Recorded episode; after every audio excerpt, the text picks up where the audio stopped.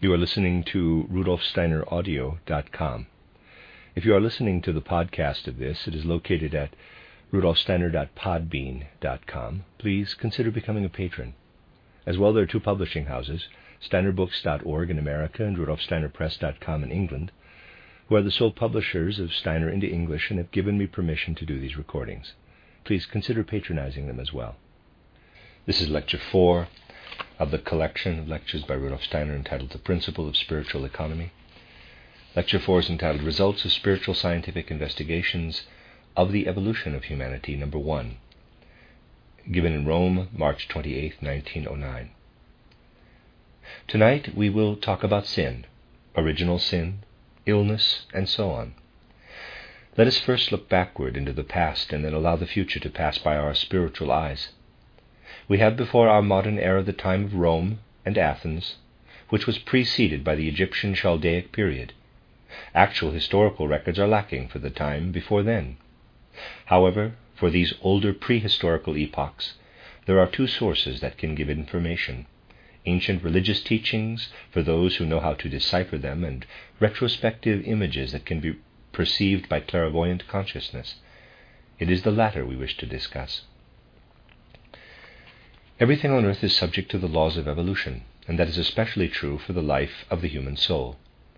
The life of the soul in ancient times was different from what it is today. In prehistoric times, thousands of years in the past, the scope of the souls of human beings in Europe, Asia, and Africa was much wider and more comprehensive than that of human beings of our time.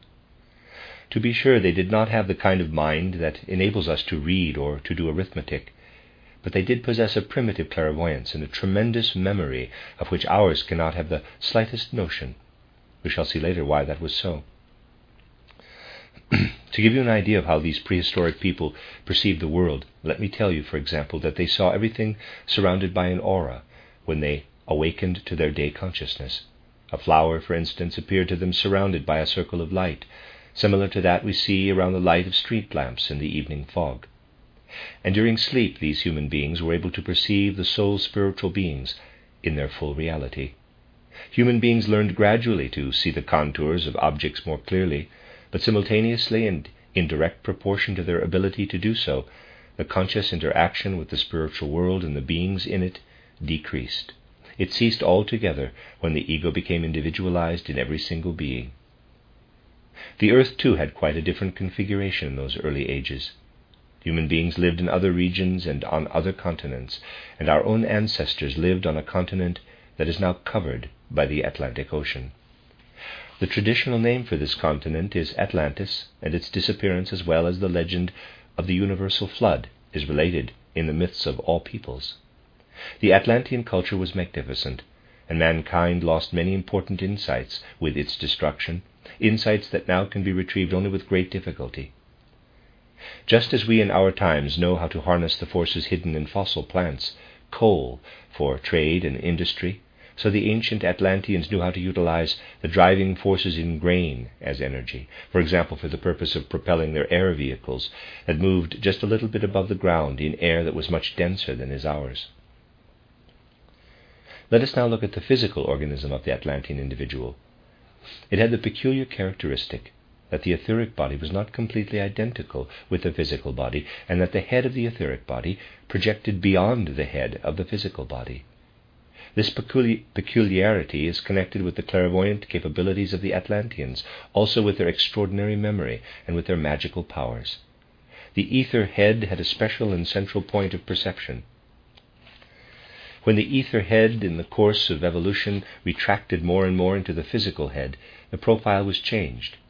Now we have at that point an organ, the development of which will restore the power of clairvoyance in humanity, the pineal gland. And thus the clairvoyant power of the Atlanteans, as well as their tremendous memory and their magical powers, disappeared gradually, and in its place we developed our present ability to think and to do mathematics.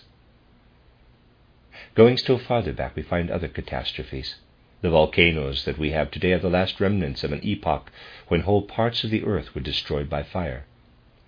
The continent that perished in those times is designated by the name Lemuria, and was the area that is now largely taken up by the Pacific and Indian Oceans. The inhabitants of that continent had bodies that were quite different from human beings in our age, and by our standards would appear grotesque. The relationship of the physical to the astral body was different in those early human beings. The crown of the head was open, and rays of light penetrated this opening, so that the head was surrounded by a resplendent aura, and this gave one the appearance of having a lantern on top. The last remnant of this Lemurian head structure can be seen today when we look at the head of a newborn baby and discover the small opening on top that remains open for about a year or a little longer. The bodies of the Lemurians had gigantic dimensions and were made out of a fine, almost gelatin-like substance. Human beings in the Lemurian age were not at all independent and could do only the things they were inspired to do by the spiritual forces within whom they were, in a manner of speaking, embedded. Receiving everything from these forces, they acted as if driven by a soul instinct. At this time, the power, powerful effect of spiritual beings who had not descended into a physical incarnation made itself felt. These beings, who were not well disposed to humanity, had such an effect on humanity that it attained the independence it had lacked heretofore. According to divine providence, mankind was certainly meant to attain this independence some day, but only through the influence of these beings did that independence come about so early. To- together with the other forces, these beings slipped into the astral bodies of human beings, who had not yet entered into a close relationship with their own essence, and bestowed on them a kind of willpower that would enable them to do evil, since it was only astral and not guided by reason. The influence of these forces, called luciferic forces as we can see, may be good or bad, because on the one hand they led mankind astray, and on the other gave it freedom. Today's consciousness originated in clairvoyant consciousness, which we find increasingly more developed as we go back in human evolution. The Lemurians were able to perceive things only with their soul.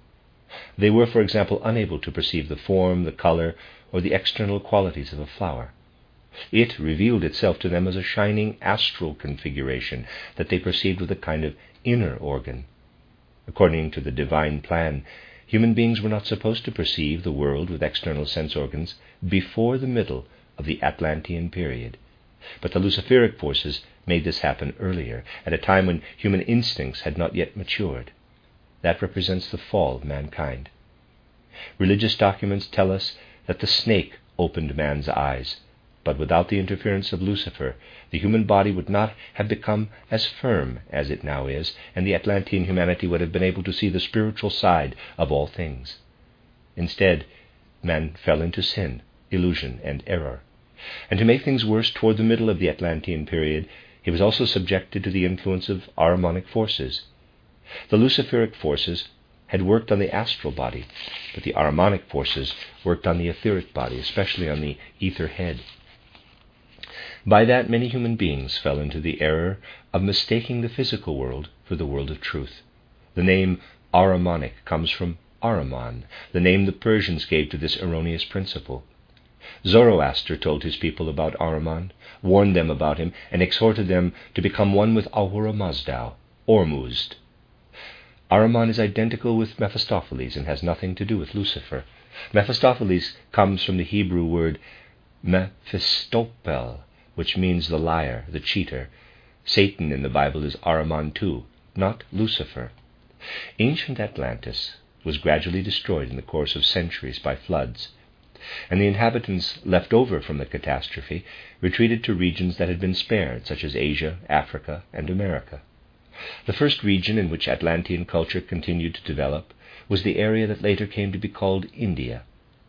There the people kept a clear memory of the earlier clairvoyance and of the perception of the spiritual world. It was therefore not difficult for their teachers, the rishis, to direct their attention to the spiritual side of the world, and initiation was easy to achieve. Clairvoyance was never completely lost. There always existed some clairvoyant people up to the time of Christ. We can recognize a remnant of this primitive form of clairvoyance in mythology, in which the central concern was with beings who had actually been alive, such as Zeus, Apollo, and so forth. Although the Ahrimanic influence began in the Atlantean epoch, as we have said, it unfolded its full strength only later in human evolution. The ancient Indians were sufficient, sufficiently protected against Ahriman, For them, the physical world was never anything else but Maya, illusion. Only in the most ancient Persian period of Zarathustra did people begin to place value on the physical world and thereby come into the power of Ahriman. This clarifies for us Zarathustra's admonition of which we spoke earlier. As the evolution of humanity reached the Greek period, human beings were confronted by another force that began to drive them back up to the spiritual world from which, as it were, they had been expelled since the Lemurian age.